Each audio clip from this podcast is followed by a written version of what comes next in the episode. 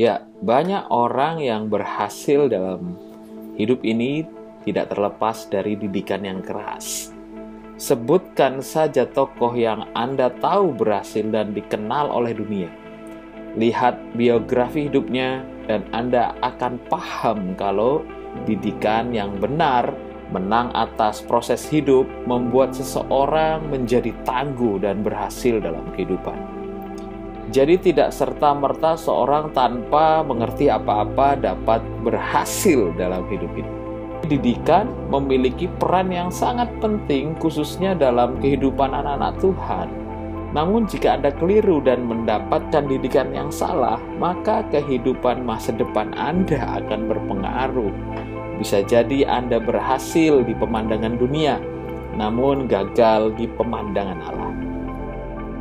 Mari kita membaca firman Tuhan dari Ayub 5 ayat 17 sampai 18. Ayub 5 ayat 17 sampai 18. Sesungguhnya berbahagialah manusia yang ditegur Allah. Sebab itu janganlah engkau menolak didikan yang maha kuasa. Karena dialah yang melukai tetapi juga yang membebat. Dia yang memukuli tetapi yang tangannya menyembuhkan pula. Pernahkah Anda merasa jengkel dalam hidup? Anda sudah melakukan semua dengan benar, namun apa yang Anda harapkan tidak kunjung datang. Sama, saya pun demikian.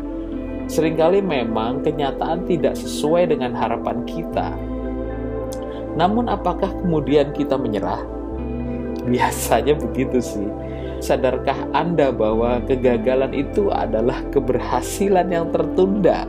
Itu adalah cara pandang sisi positif menurut orang pada umumnya. Namun sesungguhnya kegagalan adalah tidak lulus ujian. ya, begitulah. Anda akan mengulang, mengulang terus sampai berhasil. Itu adalah realitanya, betul tidak? Wong namanya gagal kok. Ya gak berhasil lah. Gak usah ditambah-tambahkan. Betul tidak? Selalu ada konsekuensi jika gagal.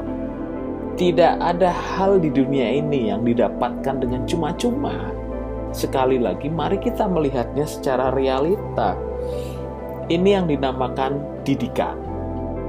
Kalau Anda tidak lulus ujian, ya paling bagus adalah ikut remedi lah atau terpaksa harus mengulang lagi. Tinggal kelas gitu maksudnya. Mau apa lagi? Masalahnya gimana kalau ternyata sudah tahu tidak lulus namun tetap mengerjakan sesuatu dengan cara yang sama? Wah itu namanya bebal. Betul tidak saudaraku? Nah anda paham saudaraku? Firman Tuhan mengatakan berbahagialah manusia yang ditegur Allah ditegur kok bahagia? Yang ada kecut ya saudaraku. Namun jika anda sampai ditegur maka anda itu berarti dikasihi. Karena jika anda tidak dikenal Allah maka anda akan dibiarkannya ya. Anda dikasihi karena anda itu anak. Anda rindunya ditegur atau dibiarkan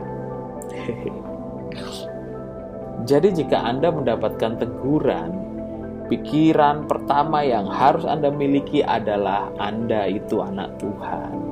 Tuhan tidak ingin Anda salah dalam hidup, maka Anda ditegur karena Anda berada di posisi yang salah.